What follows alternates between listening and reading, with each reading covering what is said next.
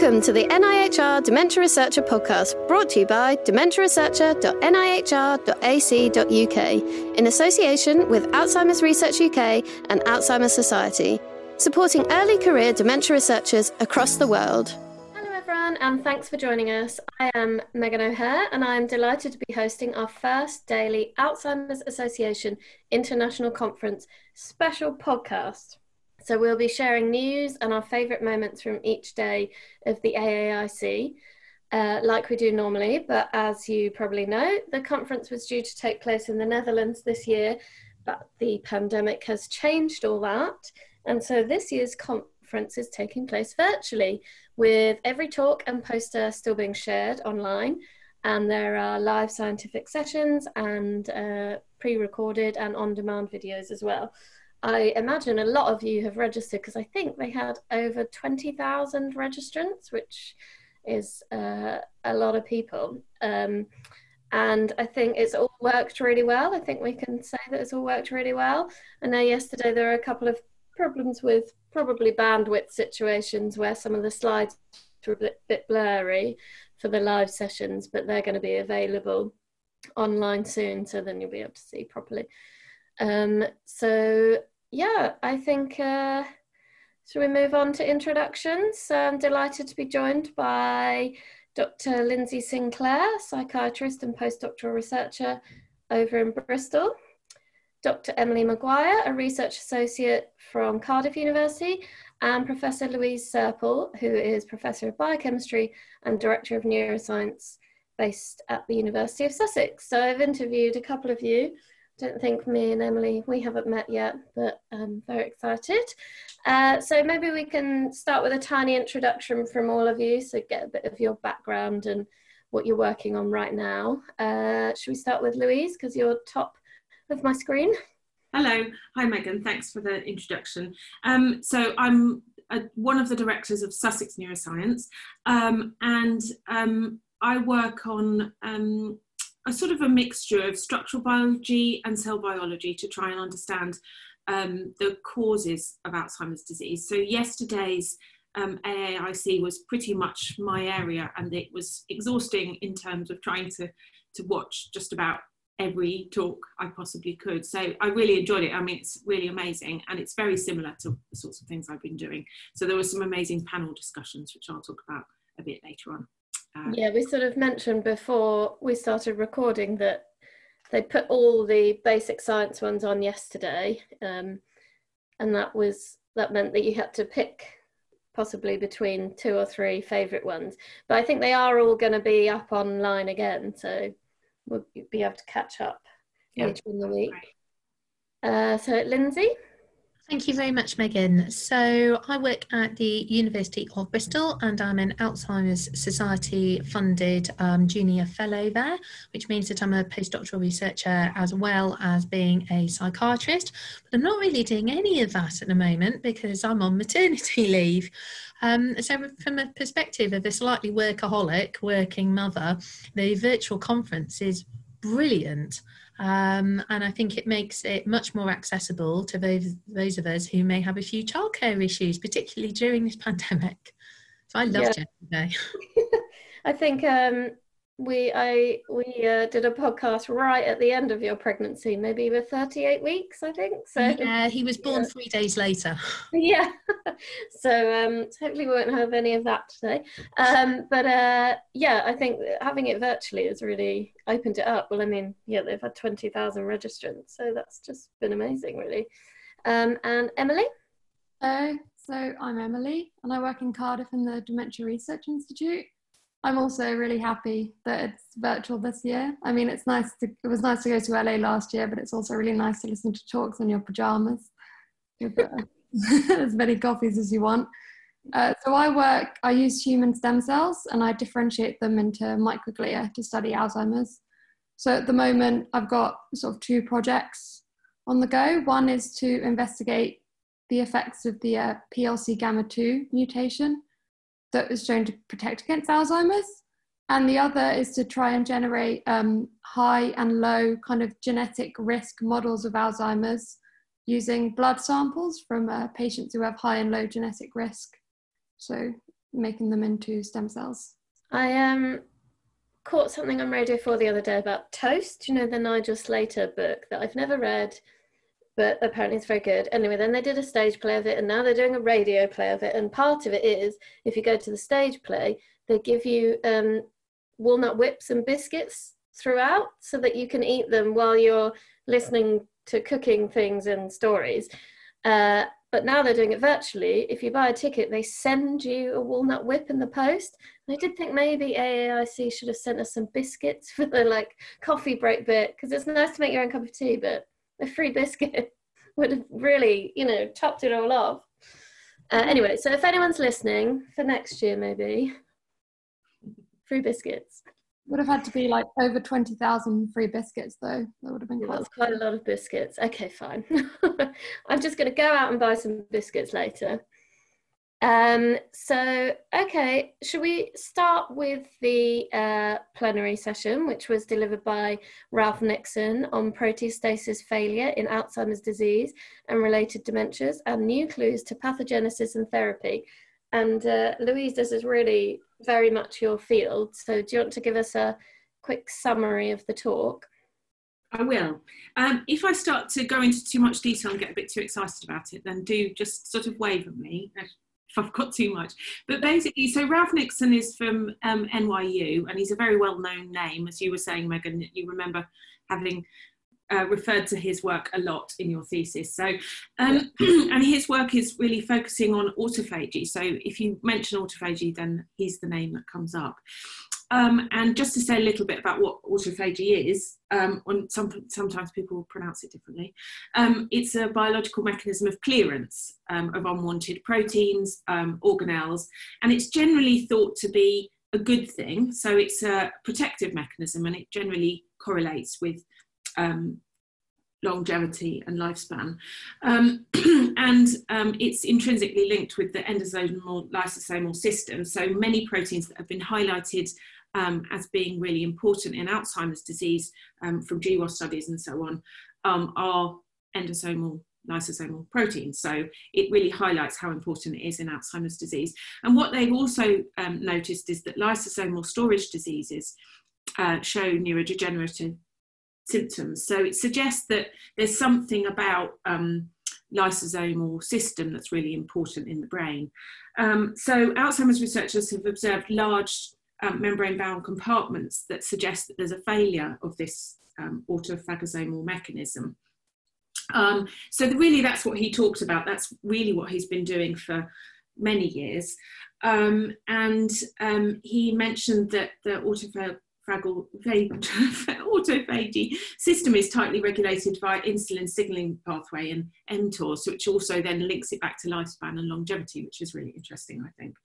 Um, and he showed that if you can inhibit lysosomal function, then you recapitulate AD type pathology.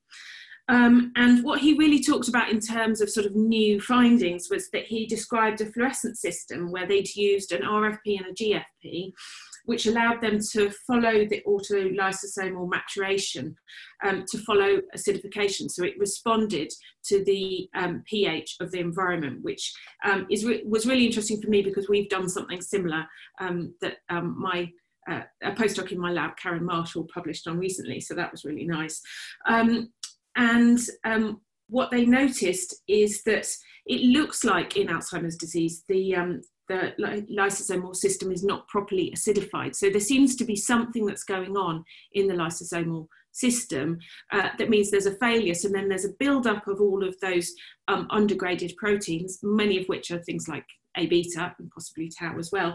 And he showed this really beautiful image of um, a cell um, that then sort of became filled with these lysosomal things and they got bigger and bigger and bigger over time. And eventually the cell looked like it was no longer there at all. And it was just a sort of, well, it looked like a plaque actually, a, uh, an amyloid plaque with a little nucleus in the middle. So essentially it sort of explodes out of the cell. And uh, so I just thought that that really nicely showed how, um, how important lysosomes are and, and, and sort of how the, the amyloid plaque is generated in, in general. Yeah, he did. Uh, I enjoyed him saying that lysosomes used to be considered the most boring organelle in the cell, and now they're one of the most interesting because, as you said, like loads of genes from GWAS studies have centered on that endosomal lysosomal axis and then he had a list of so many neurodegenerative diseases. I thought that was really interesting so the main thing i think at the end of it was really that this was a possibility for um, targeting um, for therapeutics. So that's what he really left us with that idea that, we can try and enhance the lysosomal system um, to try and uh, produce therapies. Yeah the tool that he um, used that you mentioned the fluorescence system uh, as I understood it, it, it basically fluoresces green when it's the correct acidity. Is that right? And then it quenches to red, or is it that it quenches to red as it gets more acidic as you go through the different vacuoles and the lysosome sort of becomes more acidic. So if it doesn't, it stays green. Is that right? I think that that's right. Whether yeah. We, yeah, green to red, I think is is the order. It should acidic. Yeah, that's the way you want it to go to know that you're. Yeah.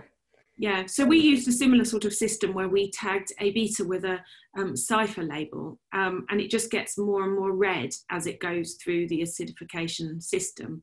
Mm. Um, and so you can follow A beta as it goes into the lysosomal system um, and ends up. Do you do that live and track them live? Oh, exactly. Yeah, so you get a little movie of it all going in and getting brighter and brighter and brighter. And then it's interesting that it just sort of stays there.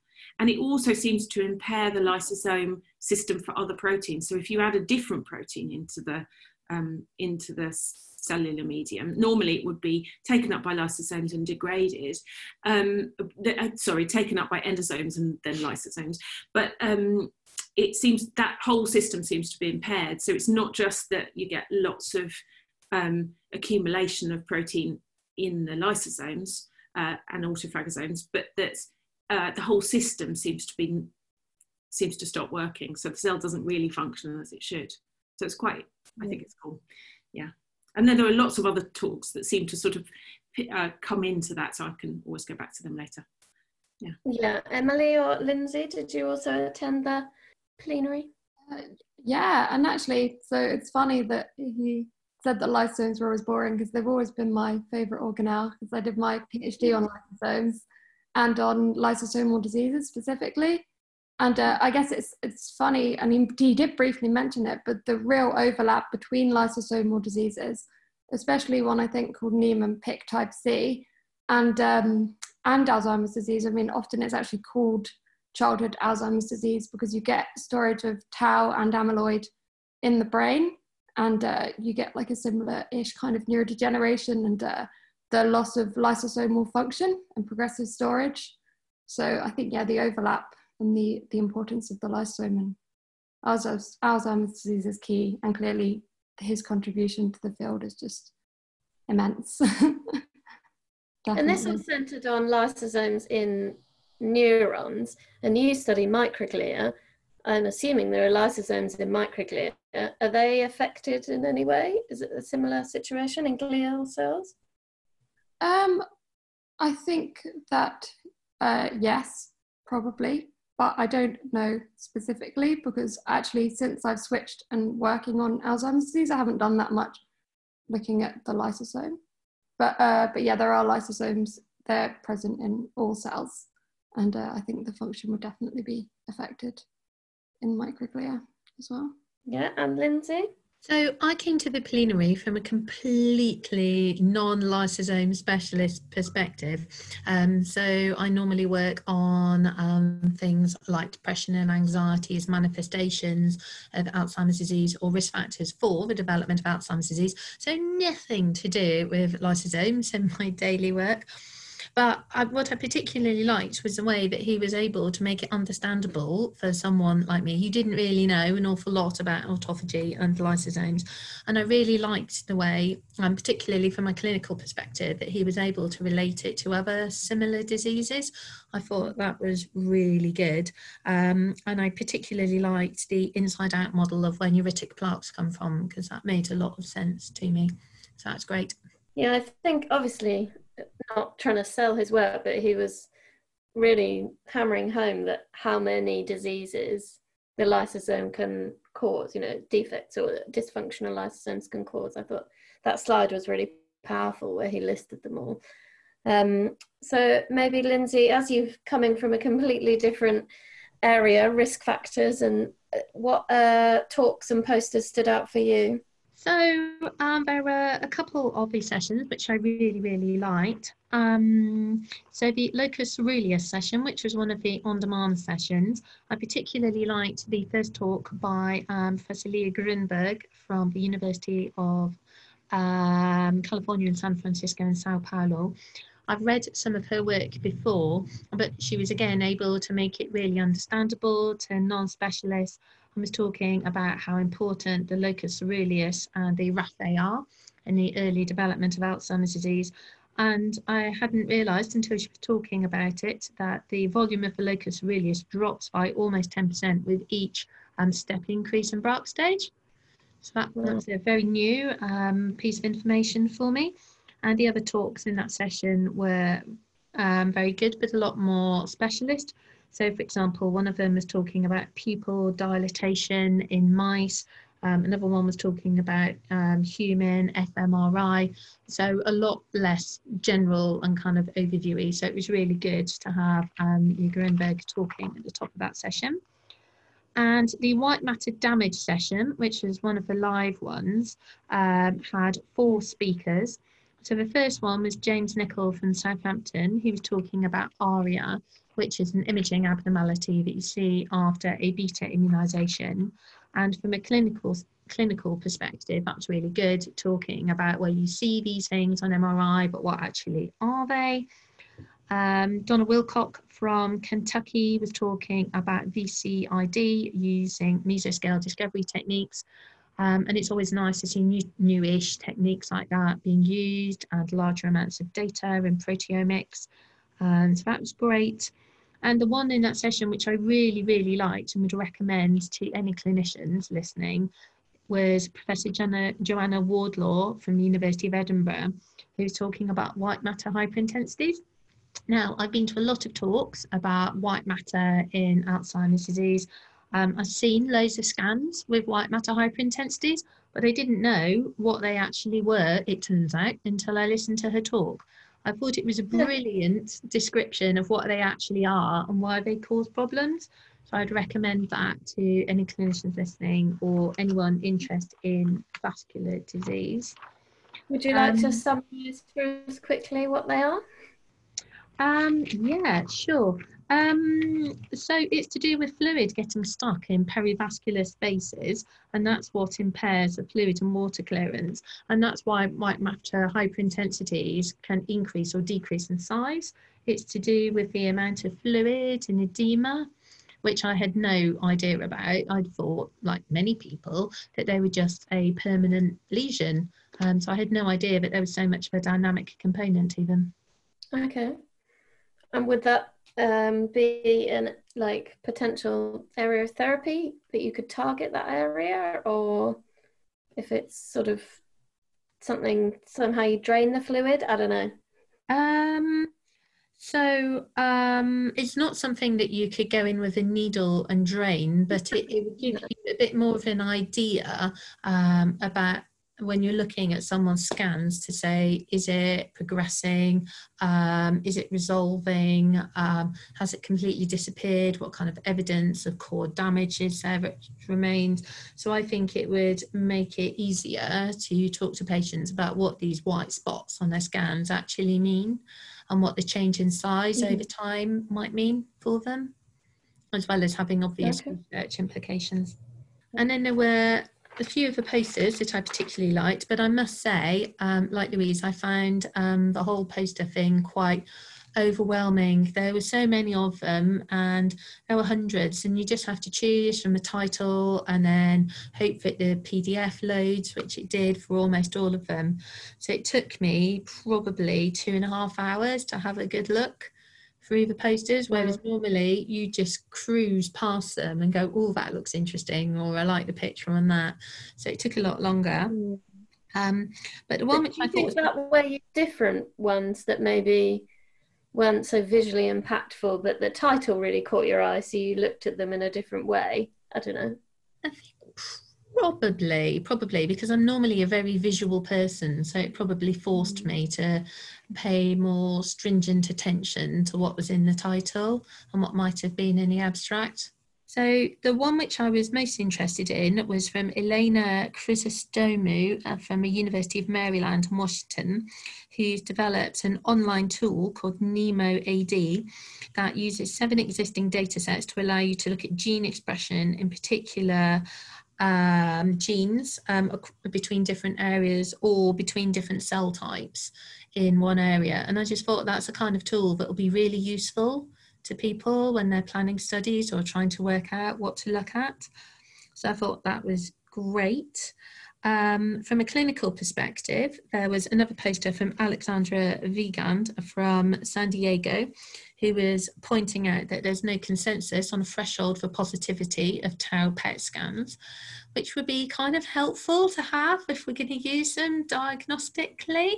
Um, she was saying that some people relate whether a scan is positive for tau to whether it's positive for amyloid or not. And it would be useful to have a clear idea of how much tau there has to be in what areas before you say that it's abnormal or not. So, from a clinical perspective, that would be very useful. And finally, um, there was a very productive fellow Alzheimer's Society funded researcher called Kirsty McAleese from Newcastle who had four posters, all of which were dense with results. Um, so she's obviously been working really hard. And again, she just had a very useful practical poster looking at diagnoses in the Brains for Dementia research cohort and was showing that pure disease is um, the exception rather than the rule. So she was talking about how most people have evidence of more than one pathology, which again is just relatively practical and useful and um, helps you plan studies and not be too much of a purist, I think, when you're using human tissue. Uh, yeah, she's done a couple of podcasts for us. Uh, she's very good. Yeah. Um, but four posters, that's a lot. Yeah. um, and Emily, any posters or other sessions that stood out for you? Um, so I think that probably so there was lots of good talks, and I watched a lot of talks, and I think the one that I enjoyed the most was one called "Human Brain Resilience to AD Pathology," and that was by Teresa Gomez Isla Isla from Harvard Medical School, and uh, I thought it was really cool because what she was looking at in particular is uh, brains that come from people who have like uh, tau and amyloid stored in their brains, uh, but they reach the age of 90 and they don't develop Alzheimer's disease. So her idea is to find out what's different between these brains and uh, Alzheimer's disease brains where they, you know, develop Alzheimer's in order to find out what is the root cause of the pathology or what maybe we should be targeting therapeutically. So these brains, even though they have uh, neuronal tau and amyloid, they don't show neuronal degeneration in the same way. But one thing that they do have is they seem to have um, much less microglial. So the resilient brains have a lot less microglial activation when compared with Alzheimer's disease brains. And uh, this, and much less inflammatory cytokine production. And this really ties into sort of genetic studies in Alzheimer's, which kind of highlight microglia as being important in the pathology. And um, so for one, like the, the gene that I work on is expressed in microglia and seems to be important in this as well. So because this, this, I think this is really important because it suggests that in the future, maybe we should be trying to look at therapeutics that are like microglial targeting rather than necessarily amyloid and tau targeting therapeutics. Uh, so yeah, I, I enjoyed that quite a bit. Sorry, do you think that's those people have um, defective microglial responses? So it's that they just have never, you know, their microglia don't respond in the same way. So the normal response would end up with Alzheimer's disease, but this is an abnormal response? Or is it that there's some other, I don't know, what would be not making them activated? So I think that they might have uh, so the resilient brains. They might have kind of genetic or you know maybe lifestyle factors that mean that their microglia respond in, in different ways to the ones with the plaques and the tangles where they develop Alzheimer's. Uh, if it is you know so the changes in the microglia behavior. So microglia, it seems that at, at certain stages of Alzheimer's, they can protect against the disease, maybe, uh, you know, to slow the progress, but they can also, uh, you know, overactivation of microglia can also cause problems in the disease. So it's probably just changes in microglial behavior, which are we're trying to work on at the moment. Lots of people in the field are trying to work on, but we don't know exactly what the specific changes are yet. Does that answer? Mm. Louise, did you also see that talk? No, I, I was just really pleased that Emily um, decided to talk about it because I saw a bit of it and I saw a panel discussion where it was mentioned and I thought, oh, this is really fascinating. I want to go back and watch it. Um, the only thing I did pick up was that uh, they did obviously talk about activated microglia, but they also talked about there being more oligomeric P, uh, phospho-tau in the synapse, which it's interesting, isn't it? How we we watch things and we pick up the things that are, are, feel important to us. So that's the bit I've written down. You obviously talked about microglia. Which one is? I mean, activated microglia is obviously very important. I did write that down, but it's the way that I go. Oh, p-tau. I'll I'll put that down. You know. So it was it was really really good, and it's such a clever idea, isn't it? The whole idea of looking at resilience. What is it that that you know some people have got that somehow stops them from being affected by the pathology? So that was the only thing. So in the resilient brains, there was more oligomeric phospho-tau. No, in the ones, no, in the disease, people who were showing. Oh, in the disease, right? Okay. Yeah. Which okay, and that was at the synapse specifically. Yeah. Okay, right. So the resilient brains had not got to that stage, or yeah. Okay. Um, anything else, Emily? Well, I guess it well, I guess it is. It is true. It's funny because I the main my main takeaway from that talk was the activated microglia stuff but i did think the uh, phospho tau stuff was also uh, the synapses specifically was also really interesting because um, it's kind of at the moment i'm sort of thinking a lot about synaptic pruning and uh, synaptic specific degeneration and its role in alzheimer's disease and how that relates to microglia which are often the ones that prune the synapses. And there was a previous talk in the same session uh, where because it's quite hard to look at synapses, we're developing new techniques to do this. And Thomas Montine from Stanford University has uh, developed a new technique called, what is it called? Mass synaptometry, where he kind of barcodes individually individual synapses from uh, kind of human brains. I think it was human brains. And then he pulls them together, and then this allows him to examine differences in individual synapses which is really cool. And he found a similar thing to what Teresa Gomez Isla found, which is an increase in tau specifically at the synapses in Alzheimer's disease brains. And he also found increases in injury markers and oxidative stress and ubiquitination. So all kind of damage markers within the Alzheimer's disease synapses and compared to controls. And uh, this technique, I think, in, in the future is going to be really good for looking at this and uh, kind of links the two talks together as well nicely. I went to quite a few of the sort of um, microbiome talks, which was talking about the gut brain axis, um, but also again about immunity and immunology and that sort of thing, which I guess links in with the microglia. Um, did anyone go to any of the microbiome talks? They were probably at the same time as the white matter ones or other ones. No, but I wanted um, and I want I'll listen to them later I'm, I'm yeah they were good they were good. Um there was uh one let me find her name. Um Meiyu Geng from uh, Shanghai and they were actually looking at a drug or a therapy GV971 that seemed to um, actually Im- regulate and improve the peripheral immune response which led to decreased neuroinflammation. So it was quite interesting that there was actually a, you know, it wasn't just um, talking about basic biology. She actually had a drug therapy that she was talking about. So that was quite interesting. Um, any other, uh, did you see any posters, Emily? I know that Louise and Lindsay have said it was a bit overwhelming, just the numbers of them. Did you manage to see any? Uh, so I mainly, I mainly focused on talks. Yeah. I, I mean, I did, what poster did I like? Well, there was one that I particularly liked. And again, it was about the synapse because I guess that was a bit of my a bit of my focus yesterday. But it's called Early Developmental Abnormalities in Hippocampal Synapse Distribution in a Mouse Model of AD, and it was by a guy called Ajit Ray. And um, essentially, well, I thought it was good again because you know more techniques to look at the synapse, and it looks like he developed a really cool genetically encoded post-synaptic targeting construct that he used to uh, label the synapses and he got some really really nice pictures of them and they, they look really cool.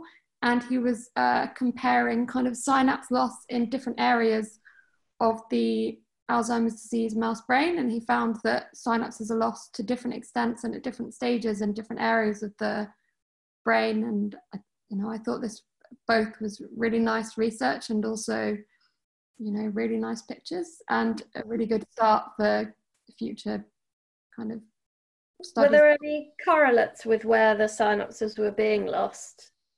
Um, that we talked about phospho-tau or anything. Well, as far as I remember, he hadn't looked at that in this study yet but I would assume that that would be a really nice place, like a really nice thing to look at next.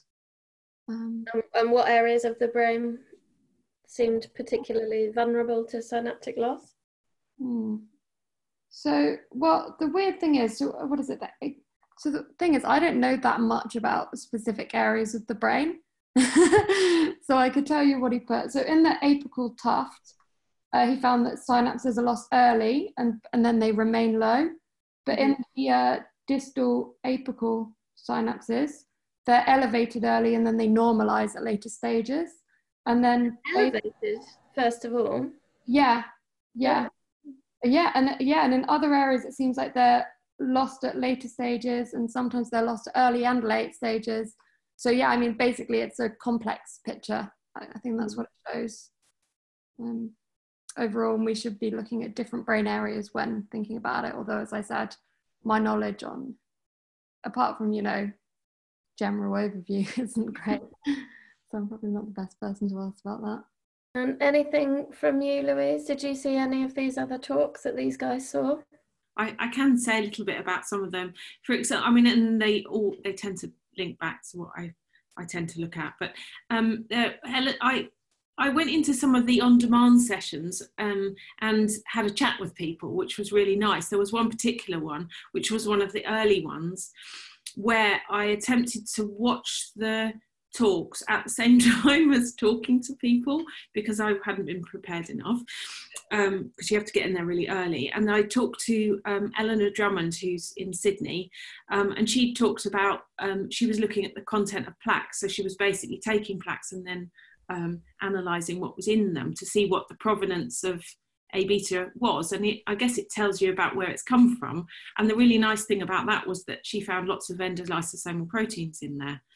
Uh, so that was really interesting. I really enjoyed that. And I also talked to um, Cora O'Neill, who works in Cork. Um, and she works on a protein called um, TRPML, which is a calcium channel, um, which is found in lysosomes and uh, she'd found impaired function there and she was looking at um, the possibility of using that as a target for therapy so that was really nice. Uh, and then i went to a different session where they were talking about um, rna interactions quite a lot of rna interactions with tau. Um, and uh, lulu jiang who's in boston working with um, um, was had this really nice system. I really like these things where she had um, made a cry2 optogenetic tau, which meant that uh, it was being expressed in the cells, and then when you shine blue light on it, them, uh, the cry2 dimerizes. So you start to get oligomerization of the protein. Uh, so you can sort of trigger aggregation and assembly and then see what happens. So that was really nice. Very, very specific places as well, can't you do it? Yeah. Like, yeah. Yeah, so that's really, yeah, so clever systems mm. um, to answer difficult questions, I think is really, really interesting. And then um, I also talked to um, Stephanie Fowler, in, uh, who's at Columbia. Um, and what she'd been doing was isolating vesicles from brain um, and then characterizing what the tau inside them looked like. Uh, and what she'd found was that this, the region of tau that they found was um, repeat three and repeat four, which was really interesting because it uh, correlates with the core of tau, which has been found um, from cryo-EM studies of paired helical filaments. So it so she was essentially looking at the tau that then goes on to form these paired helical filaments. And, uh, you know, some of these interactions are really fascinating because then I emailed a few of those people, had a chat with them, um, maybe gave some, you know, we, we had a bit of an exchange of ideas. So I think I, what I would really encourage people to do is to go into those um, chat rooms. Some of, so the first one was a Zoom one, and so we could see everybody. Um, and that was fascinating. But then the second one um, was um, just typing, and Stephanie Fowler actually, I I typed in after the whole thing had finished, and she and then she replied to me, and I just think that these this sort of interaction is. Uh, it's not the same as seeing people in real, real life, but possibly it's more inclusive. Mm. Um, because I, what I really encourage people to do is just to, you know, talk to talk to Ralph Nixon, talk to, um, you know, people that you possibly might be worried about just walking up to a massive AAIC conference, but you know you can ask questions and and have a conversation with people. And I've said, I mean, I've I don't think anyone knows who I am, so you know it's just having a, a really nice, interesting chat about things. I found people to be very open mm. and interested in your your point of view. So yeah, yeah. I'd not actually thought about networking virtually yeah, um, that's really good. I'm always, I just hide at home in my pajamas.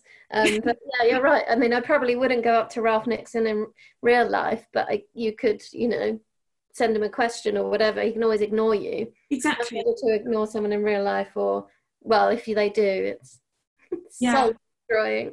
But for example, Ben Wolozin, I've been reading loads of his papers and I've been, you know, he works on stress granules and what's in stress granules and whether they are the precursor to aggregation, particularly focusing on tau at the moment, but also in some of the other diseases like Fersen, um, TDP43 and things like that. Um, and I, and uh, you know, it was really nice just to uh, just to type conversation with him, and he just mm. came across as really nice and really open to people's ideas. So, yeah. So if, um, it's my recommendation anyway. Well, let us know if you have any strong collaborations from this. Mm-hmm. Um, yeah. You know, I think that that's one of the we, what I miss about going to conferences is that sort of conversation that you have with people uh, over the coffee table or something like that. And it's really nice to find that a virtual meeting can provide that, although not quite as well. But yeah, possibly with some positive sides to it that, that we would get in real life.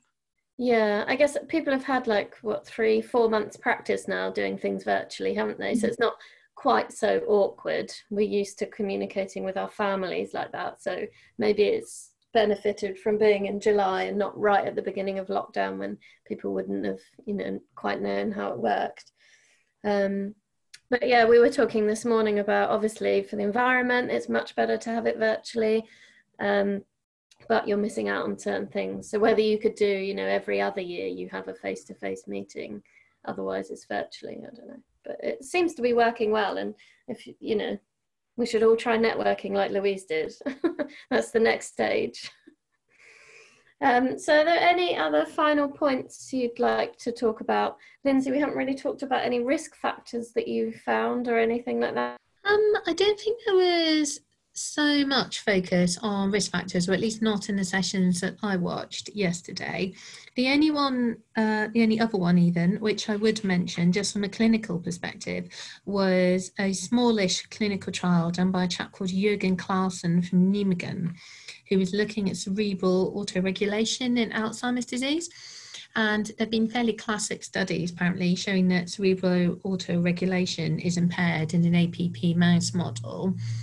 Um, and certainly clinically, there have always been discussions about do we put people on antihypertensives um, because they may have an element of vascular dementia or do we worry about reducing cerebral blood flow? And he showed looking at calcium channel blockers that you can drop people's um, blood pressure and it doesn't affect their cerebral blood flow. So, from a clinical, again, quite practical perspective, it's useful to have research like that saying you can treat people um, and without worrying about completely knocking off all of their perfusion. Um, I would echo Louise's comments about networking. I'm always far too scared to go up to important people in the flesh, particularly if they're surrounded by I don't know friends or other people asking questions. Mm-hmm. So I mm. think that if you're if you're shy, then just typing something um, and hoping that you might get a reply is is um, is great. Um, and I think the AIC actually said at the start of the plenary that they're planning on doing more virtual sessions in the future, which is obviously more inclusive for people from um, countries which may be less funded um, in terms of travel grants, um, and it just makes it more accessible to a greater number of people. Yeah, and as you said at the beginning, childcare or, you know, going away to America for two weeks possibly isn't possible for a lot of people. Yes. So. I can't think of many conferences where they'd let you sit feeding a baby in the middle of the session. I don't know, they have the cinemas, don't they, where you can take your baby and feed your baby, so. They're normally quite loud. Oh yeah, and Louise has just pointed out to me that Friday is the Ask the Expert Day, so that will be the day where we can all send our questions in, um, build up our confidence throughout the week, and then get ready to do it on Friday. So Thank you. And I, I assume you're all going to attend some talks today. I'm fit some in, but I'm hoping that um, that it might be possible to watch them later. Okay, yeah, yes, that is also the beauty of all the on demand stuff, and that the live sessions will then be available. I think Emily said in 24 hours after the broadcast, so we can pick those up again. Um, so, yeah, thank you guys. I've enjoyed our chat lovely to talk to you. Thank you, Megan, and really nice to meet you both, Lindsay and Emily. Yeah, it's been great. I'm gonna. I think today I'm gonna catch up on some of the sessions that you guys mentioned. So I don't know much about white matter damage in ED. So give that a go. And the the RNA one, tau RNA. That mm. sounds good. Yeah. And you're gonna write someone a question, yeah? Virtually network. Networking. I do miss the side a lot. I wanted to say something about that because I've been one of those people that sits on a table who's the ask the expert, and then they, you know, the idea is that someone comes and talks to you at lunchtime, and it's the worst thing in the world when you're sitting there by yourself and no one comes to talk to you. So. what I would say is that the, the people who are running those sessions want you to ask questions. They want it to be all buzzy and interesting. And uh, so, yeah, that's what I'm, I think is people want you want to hear from people they don't want to sit there all by themselves feeling a bit sad. Yeah. Also, as soon as you ask a question, it prompts someone else to ask a better one. So, you know. well, thank you guys and enjoy the rest of the week. And uh, everyone else, we are recording another podcast. We're recording one each day this week, except Friday, I think. So, anyway, catch our next one. Bye. Brought to you by dementiaresearcher.nihr.ac.uk in association with Alzheimer's Research UK and Alzheimer's Society, supporting early career dementia researchers across the world.